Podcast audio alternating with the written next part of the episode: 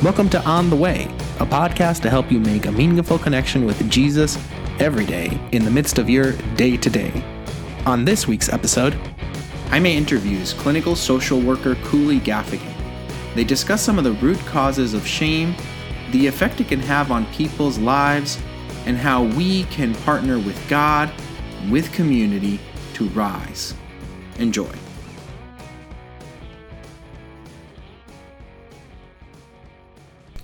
Welcome to this episode of the On the Way podcast. I'm so glad to be able to host uh, Cooley Gaffigan with us today. Uh, welcome, Cooley. Thank you. Uh, Cooley, tell us, tell our listeners a little bit about yourself.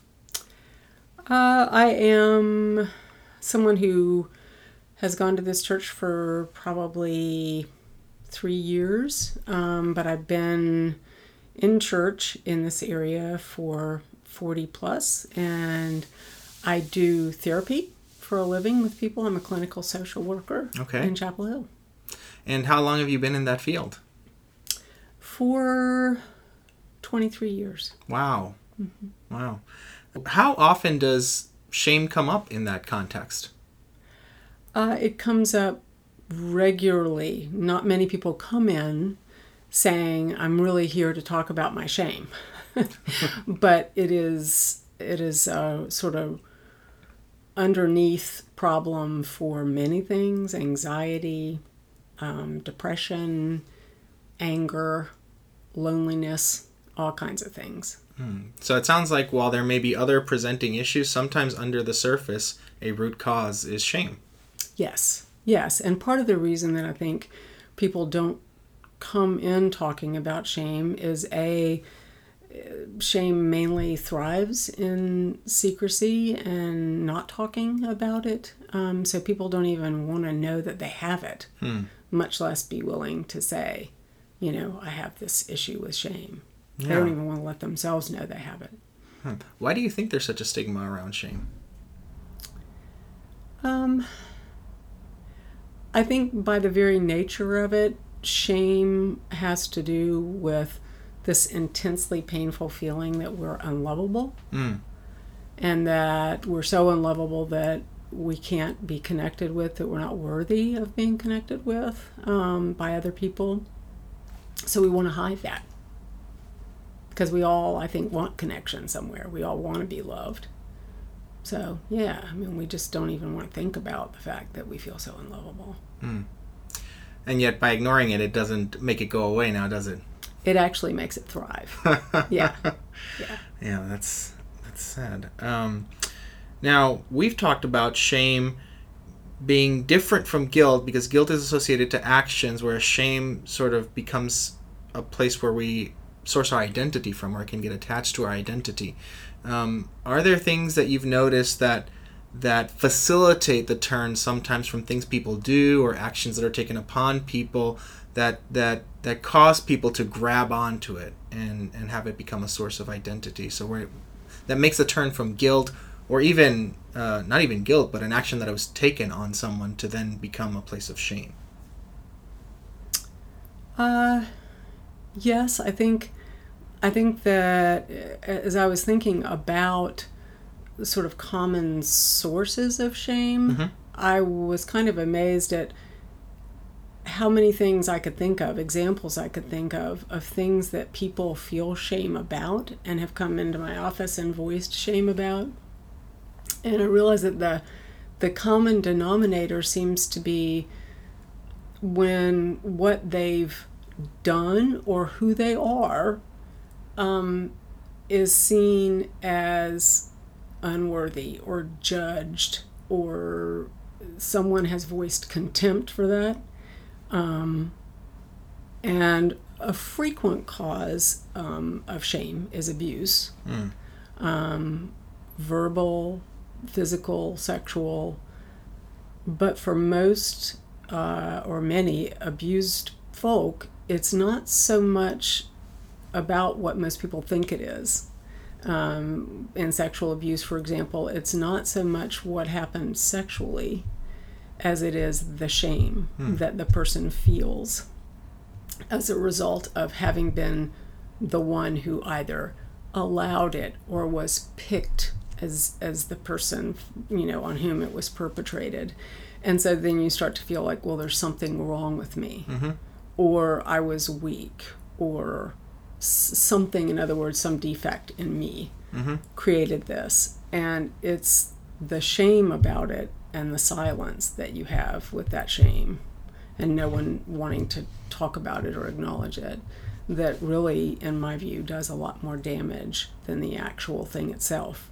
So i mean you can i was thinking about the fact that when i was a kid i was a very very sensitive kid.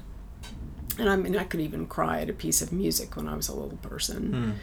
Mm. um, and for various reasons, as I grew up, instead of that sensitivity being put in some kind of context where it was seen as a good thing, um, there was a lot of talk amongst the people in my life about how I was overly sensitive, or if something moved me, why are you always so sensitive? Why, you know, why are you emotional or whatever? And I realized once I kind of had walked with the Lord for a while that that was part of how He made me Mm-hmm. and that my ability to have that kind of empathy or those emotions was part of what made me who I am.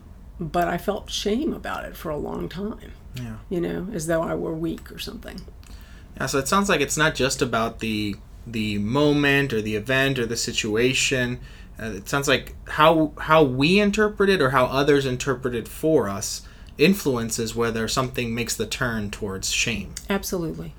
Yeah. Absolutely. I mean, I think even something that we think of as normally good, when you're a kid and you give the right answer in class, you know, instead of thinking, okay, I'm a smart kid or I knew the right answer, if everybody, including the teachers, starts saying that you're smarty pants Mm-hmm. Or that you're a smart aleck, rather than coming to you sort of privately and saying, okay, I know you know everything, but here's a better way to kind of give other people a turn so that they give you a context for how to handle who you are um, in a way that makes others feel included. Um, if they don't do that, you feel like there's something wrong with even something that's normally considered good, like being smart or studious. You know, we've talked a little bit about some of the root causes of shame, and some of them can even be rooted at, at a very young age. Um, now, we don't always relive the same exact experience that caused our shame. Um, does it? Does does an experience need to be uh, the same in the present time or in the future for it to trigger that shame, or can can like a benign comment uh, trigger shame? Uh, a benign comment can trigger shame. Um, I think that the example that, that I used about the really smart kid, um, I have seen it cause people when they are adult um, who have really good things to share, um, they just don't Mm-hmm. and when they're sort of if they're called on to to sort of give their opinion about something and somebody even rolls their eyes because invariably there's an eye roller in every group Sure. um, the person just clams up and won't ever share the good thing that they have or the thing that they know that they're expert in um, in that kind of group context again because it doesn't feel safe to do it yeah it's it's really intriguing then because that means that that um, that a moment or a situation that is grounded in a point in history for a person can come up throughout their whole lives Yes. if it's a shame if it's not uh, addressed or dealt with. And sometimes even if it's addressed or dealt with um, i mean that makes it sound like like shame has a really significant impact on people in, in in some ways in very limiting ways. Yes, I mean, and I think that's why when you asked how, how often it comes up in my work, really all the time is not, I don't think, an overstatement.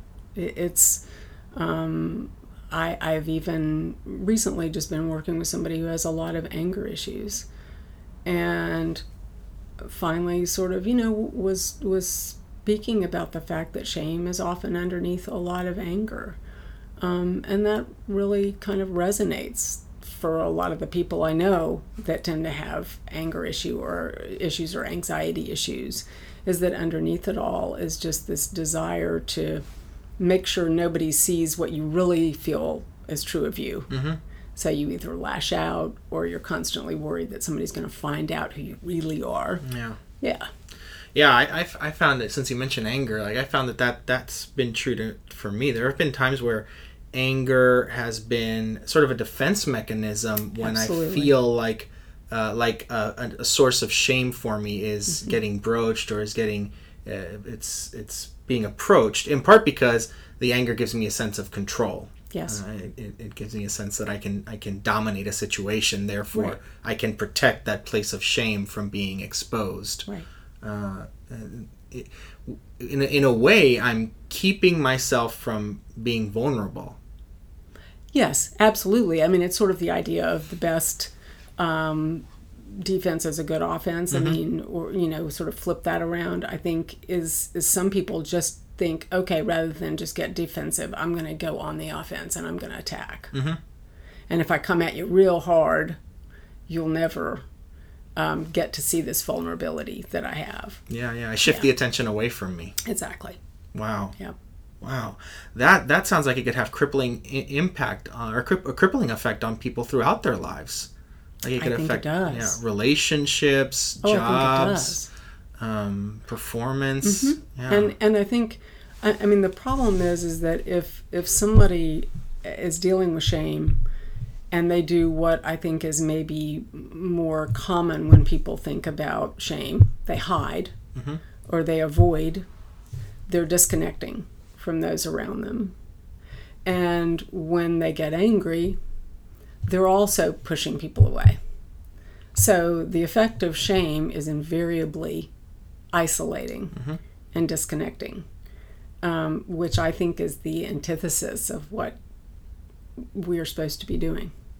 I think I think we're called to be in loving relationship with each other, and yeah, that's why I think it's such a, a really pernicious kind of awful thing that we need to kind of try to identify and deal with if we can.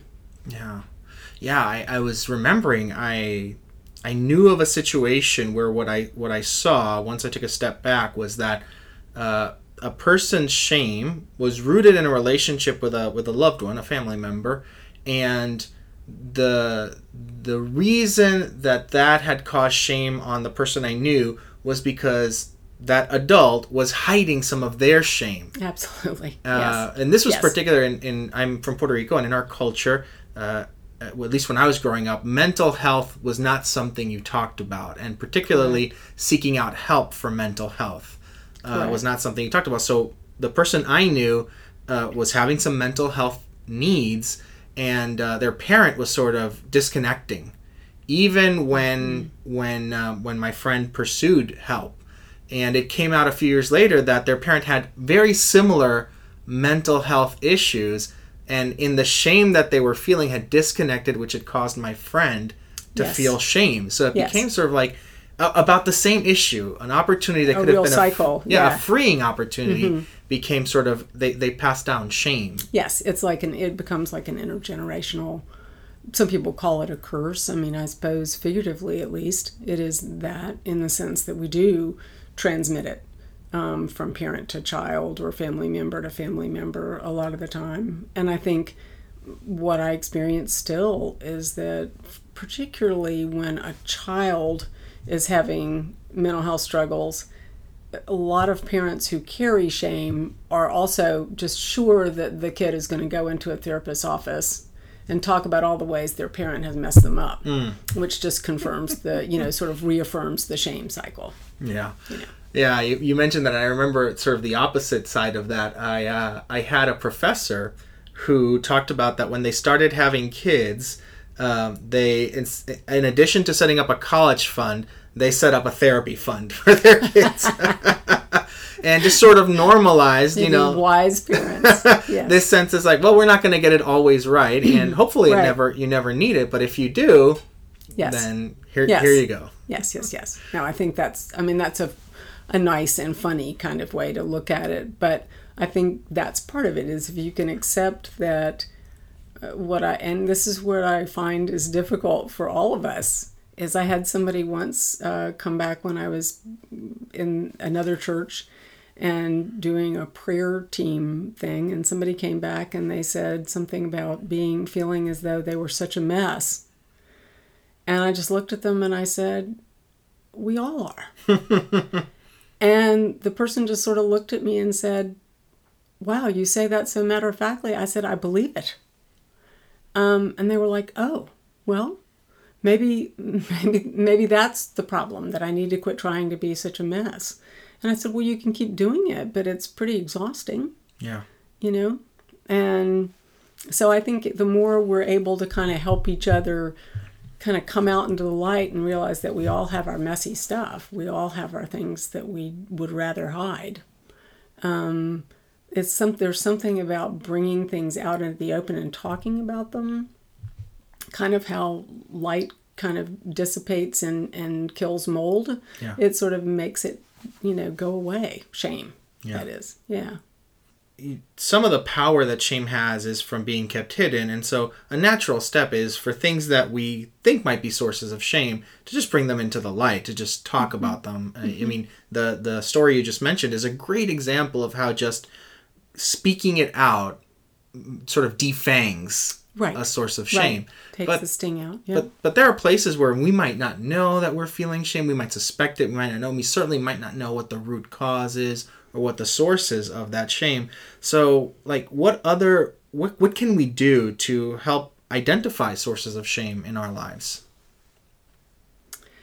Well, I think for one thing, um, when we notice those areas that make us feel that instant pang of either wanting to hide or we feel suddenly angry, as you've already mentioned, Yeah.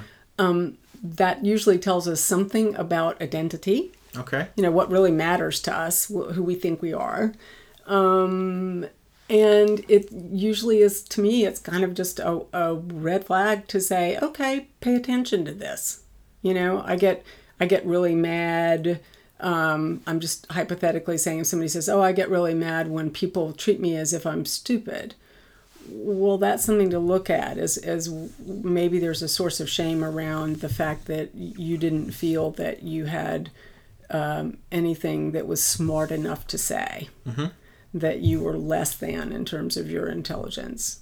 Um, and if people feel you know that they're either hiding or angry i'd say you know get with with god and yourself first and then kind of start looking at it and then if you have a trusted friend that you feel is going to be able to talk with you with empathy and not judgment because that's pretty key mm-hmm. um, then you can start looking at it and i think that that will help heal what's going on hmm.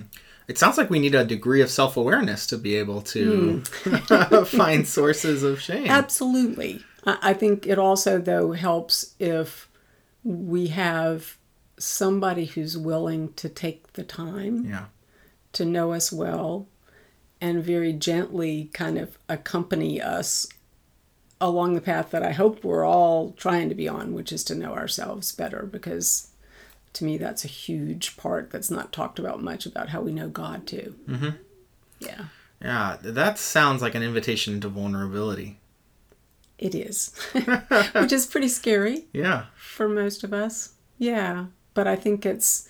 I, I think there's a healthy vulnerability, and I think there's a not so healthy vulnerability. Okay. But Same we're getting then, kind of mm, okay. Um, I don't want to get too far in the weeds here, but I think that um, healthy vulnerability is uh, sort of having some kind of sense of how we know that we're safe and okay Mhm. enough to let other people see us Okay. as we are. Um, I do think that that's a big part for me in my own life. For example, the the way I ever started making progress on that was was really just holding on for dear life to what and who God said I was, rather than messages you know I may have gotten up to that point. Um, and I think that if we can kind of reflect back to each other that we are in loving relationship, that makes vulnerability more possible um, and safer and healthier. If, however, we're around people who haven't dealt with their own, usually sources of shame, um, and vulnerability is kind of not really understood by other people that we're around, we can just, when we're vulnerable, we can actually make things worse. Okay. and or we go out there and just throw all of our most intimate selves out there for public consumption to people who really aren't aren't psychologically and emotionally safe enough for us to do that. It's also a burden for other people, honestly, to to have your most intimate self come come at them. Yeah.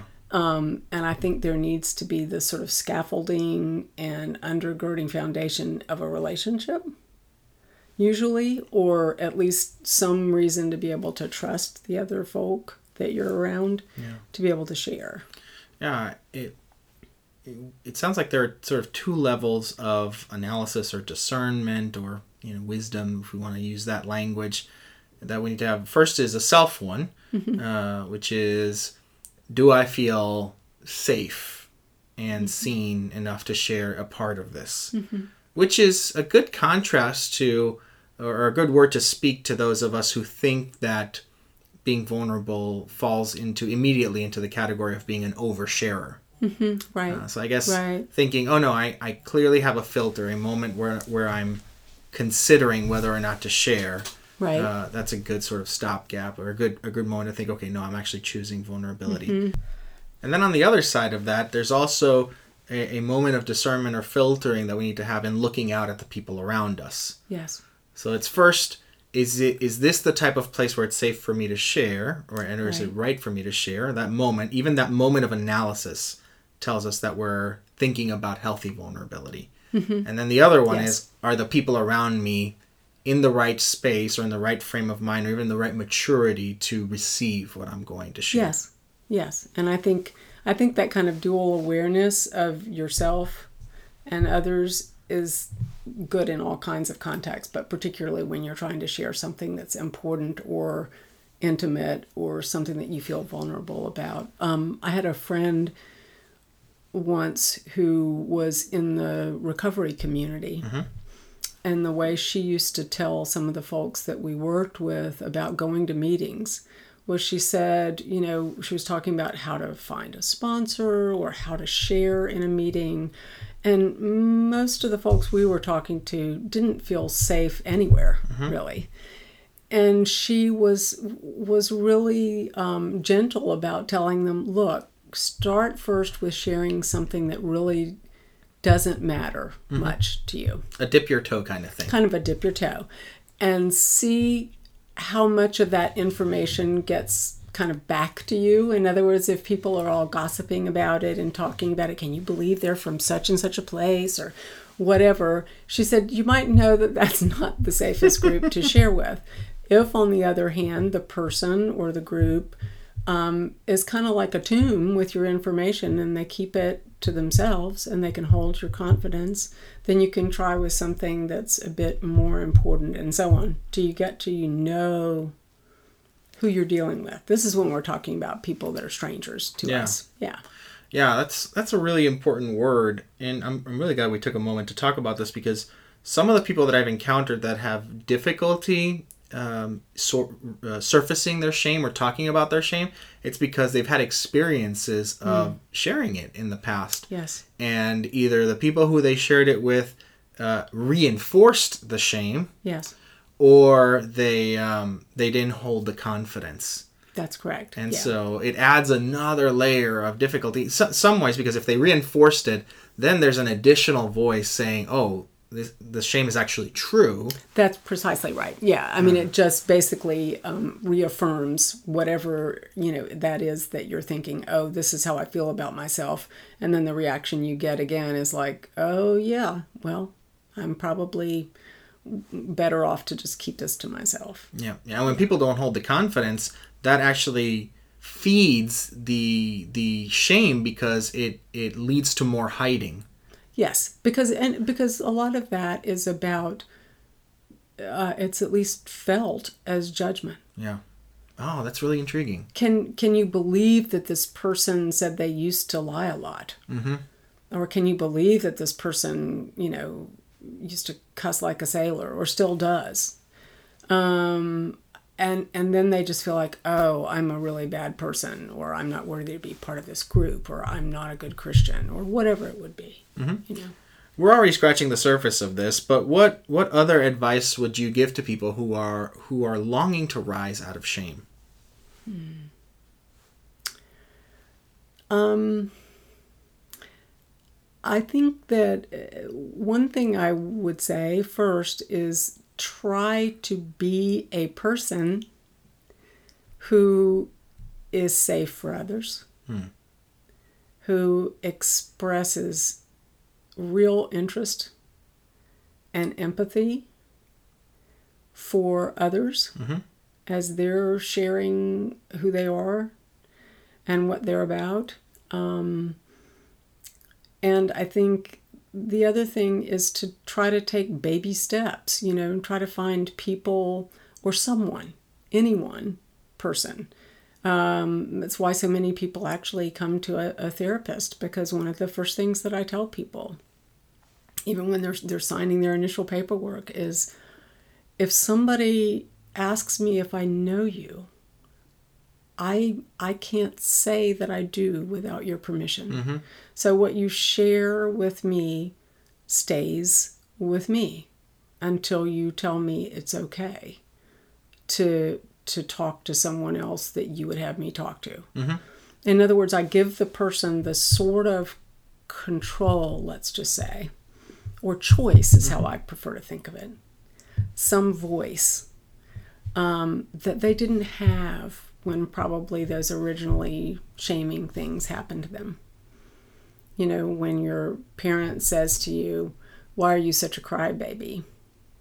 The kid doesn't have any idea what to do with that information and doesn't have any choice about it. And then they go and the parent says, Oh, yeah, you know, little Johnny is such a crybaby. Yeah.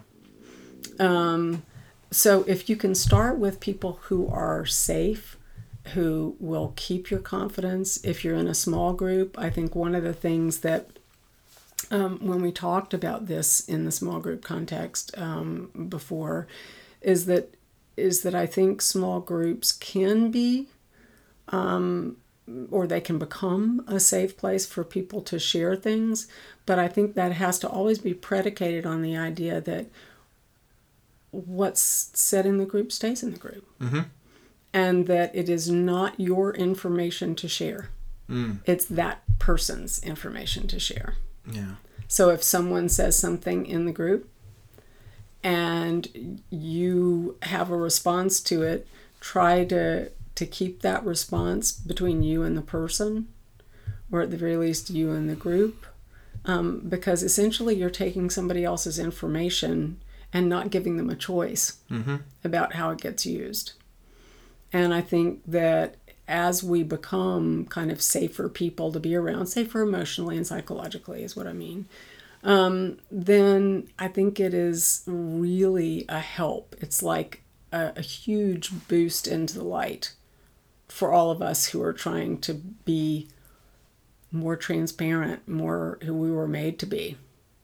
Um, so I think that, and also reminding each other that that when we feel we're this or we're that, um, that's not good, that's not worthy, that as believers, Jesus has taken care of that. In the sense that that's that whole passage in Hebrews 12 2 about, you know, for the joy that was set before him, he endured the cross, despising the shame. He took our shame so that we could boldly now live our lives and come before him. And I think to remind each other that that's true and remind ourselves when we feel judgment. Yeah. Like, how dare we? You know? That's that's done. You talked about the role Jesus has played in freeing us from our shame. um, in the present, how does God like what role does He play in in helping us break through shame? Like, how have you seen God meet people uh, in the midst of shame to bring freedom? Um, I I I think I am very fortunate uh, in many ways to do what I do because I I do get to see that. I think maybe more often than um, many folks might get to do because people are being vulnerable. Mm-hmm. Um, but I think whether it's for myself or for people that I know, it's seeing them really start to actually experience the truth of being beloved. Mm. Especially when they didn't maybe have that experience at all growing up. Um, so it doesn't happen overnight, but the really amazingly cool thing for me is that it really does still happen that people experience the kind of change that God through the Holy Spirit through his word just makes the makes the fact that they're not who others have necessarily said they are, that they're who he says they are. Mm-hmm. And seeing just the huge difference it makes. People are so disarmed when they start to really think, is it possible? You know, what we learned maybe as little people, Jesus loves me. I mean, we hear it, mm-hmm. but we don't feel it. Mm. And when we start to actually experience, okay, maybe maybe this is true. I know it in my head, but I'm going to sort of act as if. And then we start to over time feel the transformation that happens. It's huge. It's huge. It makes us more able to be loving because we can feel freer with it because we have it. It's coming from a full place. Yeah. Um, you know, I mean, I think most of us have experienced when we don't have a lot of something, we get kind of stingy. Indeed, yeah. it's hard to be open handed when you don't feel you've got a lot exactly. in your hands. Exactly right. Yeah. Yeah. Yeah. I, uh, one of the things that's been uh, impressive to me uh, has been seeing the the change that happens in people, at least when it's associated with shame, when they understand or when they finally believe or it dawns on them or they realize that God's definition of certain things is different than how other people presented it to them. So, for example, there might be uh, uh, someone who grows up believing Jesus loves them, but when they, what they understand as love is mm-hmm. shaped by other people or other experiences, and it might have been a place of shame. Absolutely. So they might believe that Jesus loves them, but that he loves them like other people have loved them, which has been maybe a right. source of shame. Right. And then when they finally realize, oh, it's a different kind of love. Um, one, I've seen it it overwhelm them in a sense of of healing. Uh, and then it just sort of it, I've seen um, I, I've seen their countenance change that's exactly right. That's what I mean when it's sort of like you actually see it on people's faces, the mm-hmm. transformation. Um, a lot of times it's it's accompanied by laughter or tears or both because it's that I can't quite believe this kind of moment. Yeah. Um, and that is amazingly powerful.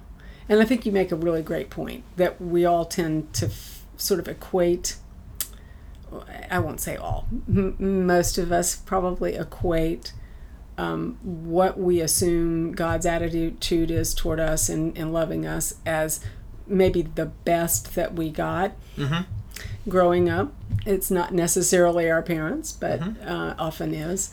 Um, so it can look like, yes, God loves me, but we really feel He just tolerates me. Yeah. Or as somebody said to me once, yeah, God loves me, but he has to. and I think we just, it takes a while before we, and part of that is this issue of vulnerability and shame. If we ever can really let ourselves have the experience of bringing the what we think are the crummiest, dirtiest, yuckiest, least desirable things about us into the light of his presence and realizing that he already knew them and he still loves us wildly. I think to me that's one of the the best things. Um, not that one has to be a parent, but I think it sure can help sometimes when you realize, oh, this is kind of what the Bible is talking about because you see these things that your kid did. And if you don't have kids, you can think about things that you did. But it helps when you know that you know you're looking at this this person maybe they're little maybe they're a grown up child of yours and you see these things that they do and you don't hopefully have anything but love for them and compassion for them and you hate the fact that they're feeling bad and they're hiding you don't hate them Mm-hmm. you don't have contempt for them and that's nothing compared to the sort of compassion that God has for us. Yeah. Yeah. Yeah. Another way I've seen God uh, be in the midst of freeing people from shame is, uh, at least for me, is I've seen God take uh, sort of the active opposing role to whatever has been causing me or has been a source of shame to sort of reinforce a positive value. So um, I I grew up.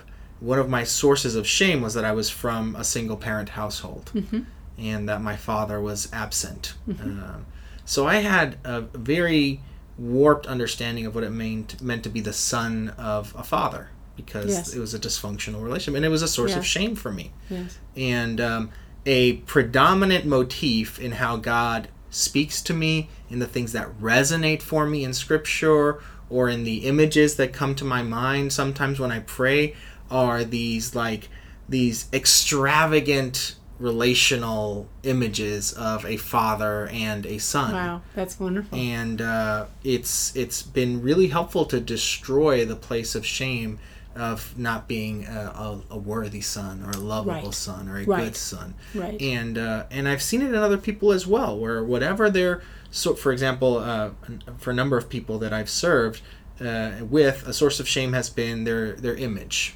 uh, how they look or how they think they look or how they Mm-hmm. Right. feel about right. how they How look they look. hmm and oftentimes, uh, a word from God, and this is both for men and women, has been beautiful. And uh, you know, that, that way in which God might get at the shame by uh, establishing His positive word.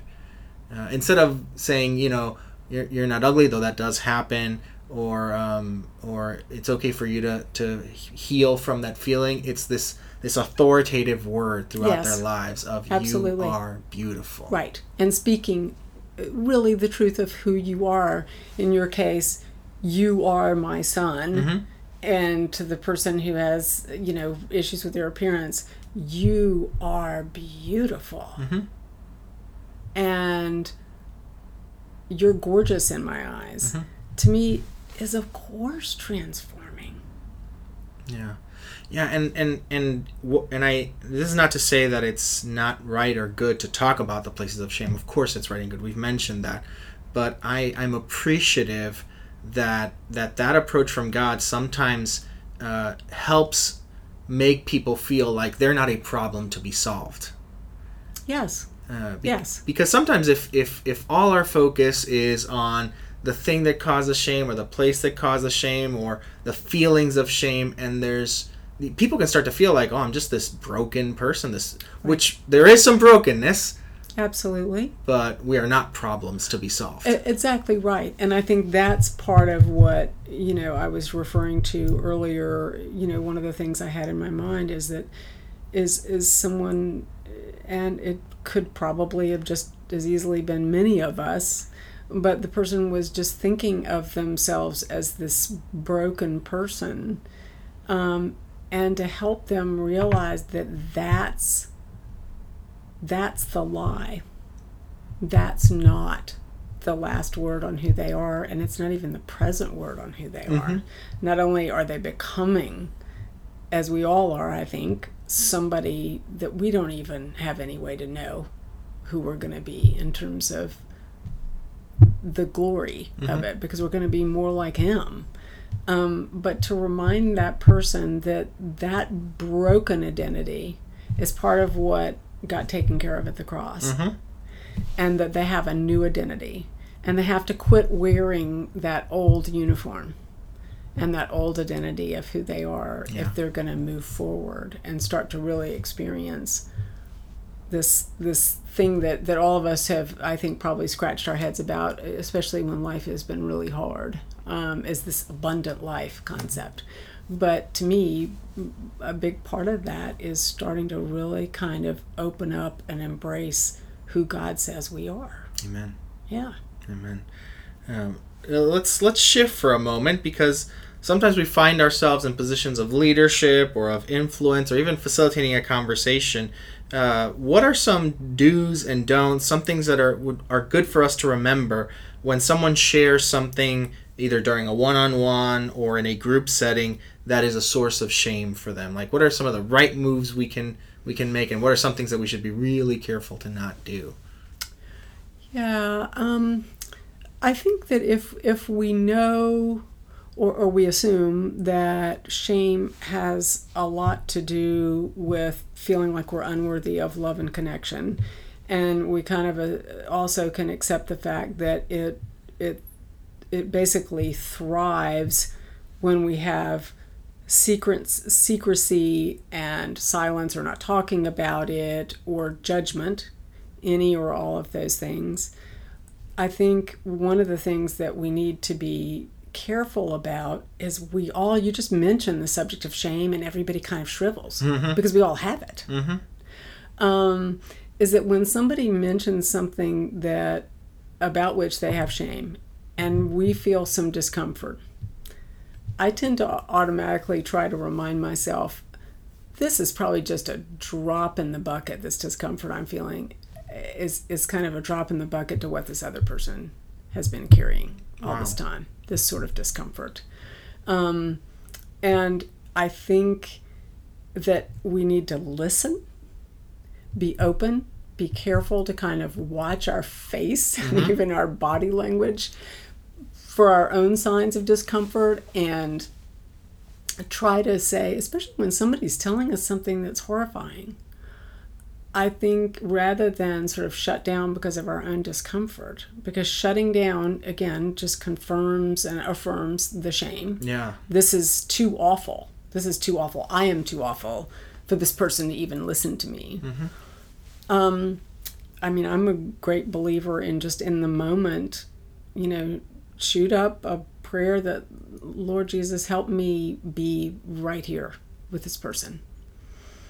And that comes out of my understanding that empathy, in other words, real, genuine connection, is what kills shame Mm. to me. If we can really be available and say, "Oh, I can't even imagine how that must have been for you. Um, if you feel comfortable, tell tell me whatever you're willing to share.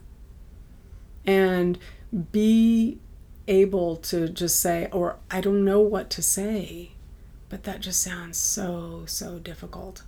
And I really appreciate your being so courageous that you're willing to tell me this, and make it uh, again. Um, I like to think of it when it, instead of I'm a little, as much as I use the word safe, I don't really like it so much because it's kind of a psychobabbly, you know, kind of armchair psychology kind of word. But at the same time, it's it's that idea that I think um, eh, that another um, psychology person used once of just a holding environment, and I think of the church, um, which has often had the opposite reputation for for reason, um, for good reason sometimes should be the ultimate holding environment and our individual relationships to me can be little mini versions of that in other words we have to be kind of like think of it as an embrace Mm-hmm. of someone like i'm willing to hold your hand while you share this with me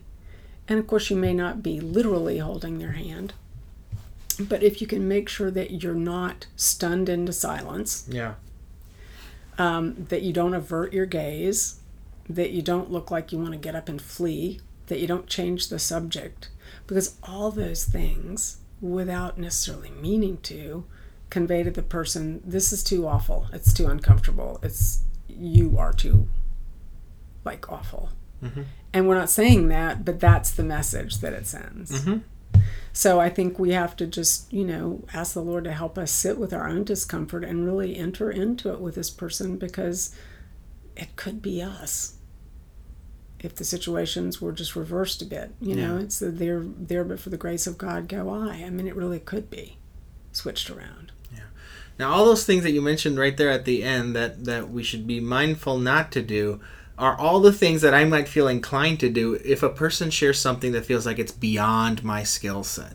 For sure. Or, or, beyond my capacity. Especially because that might trigger your own shame that I'm not enough to deal with this. Sure. I, am not expert enough. Yeah. So so what do we? But but but how can we uh, steward the moment mm-hmm. so that we honor the person, don't shut them down, but also direct them towards uh, the places where they can get the help that they might need when we can't, when we are clearly uh, uh right. unqualified yeah. to know how to help or to even uh, do anything in that moment. Well, I think that that's one of those things where we have to be able to to say to the person, you know, I can listen, but I don't know that I'm really equipped enough to know how to support you in the way that you deserve to be supported. Wow. You know, and and maybe this space is not is not adequate mm-hmm. for you to really be able to kind of get everything out there and and feel like you can sort and sift here's somebody or here are some people that maybe this is what they do and they're very good at it and i want you to feel that you have the best of what you need in order to be able to to get free of what you've been carrying mm. and in the meantime i'm willing to listen to you pray for you but also let's bring this other person alongside who also might be able to be more specifically helpful. That's great. That's great. It, it, for those of us in leadership, it sounds, especially in pastoral leadership or in organizational leadership, um, I, am feeling the the importance of having a resource bank of folks that mm-hmm. that we know and trust that we can refer people to. Yes, yes, and I mean, and even in my field, in the field of counseling, not all of us are um, equally experienced in a given area. Um, there are certain types of problems. It's not because they're too terrible, it's just because I don't know as much as, you know, this other provider over here or this place over here where this is their specialty and this is what they know a lot about. Mm-hmm um, and they have more resources to bring to help the person who needs the help. Yeah. Um, so I think that's something we should just be able to not. First, we sort of have to check ourselves and make sure it's not that we just want to be out of the picture. Mm-hmm. But if we've done that and we realize, no, this is really something that's kind of, I'm out of my depth, I think rather than trying to sort of play, you know, amateur psychologist that we just need to maybe refer somebody either to a pastoral counselor or to an actual therapist for more support for the person. Okay. Well, thanks a lot, Cooley, for joining us today. Sure. I appreciate the advice. Folks, if you like what you heard, uh, share it with someone, subscribe, and let us know uh, what you'd like to continue to hear so we can continue to produce podcasts that help you as you're on the way with Jesus.